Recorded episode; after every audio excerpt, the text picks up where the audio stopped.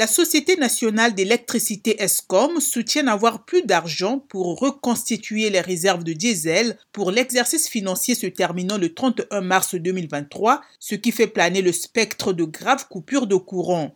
Le peu de stock dont nous disposons est soigneusement conservé pour les cas d'extrême urgence, affirme ESCOM. Si aucun budget n'est alloué en ce sens, les coupures vont se poursuivre, voire s'aggraver, entre deux à quatre fois plusieurs heures par jour pour les entreprises et particuliers jusqu'en avril, mettent en garde les experts en énergie. Les pannes, déjà régulières, ont atteint de nouveaux sommets cette année, obligeant Escom à brûler plus de diesel qu'elle ne peut se permettre, au point où la société dit qu'elle n'a plus d'argent pour brûler du diesel. Le ministère des Entreprises publiques travaille de toute urgence avec le Trésor et ESCOM pour que cette dernière trouve l'argent nécessaire à l'achat de diesel, assure le gouvernement. À ces difficultés s'ajoute une dette de 22 milliards de dollars sous laquelle croule ESCOM et dont le gouvernement de Pretoria s'est engagé à prendre en charge la moitié.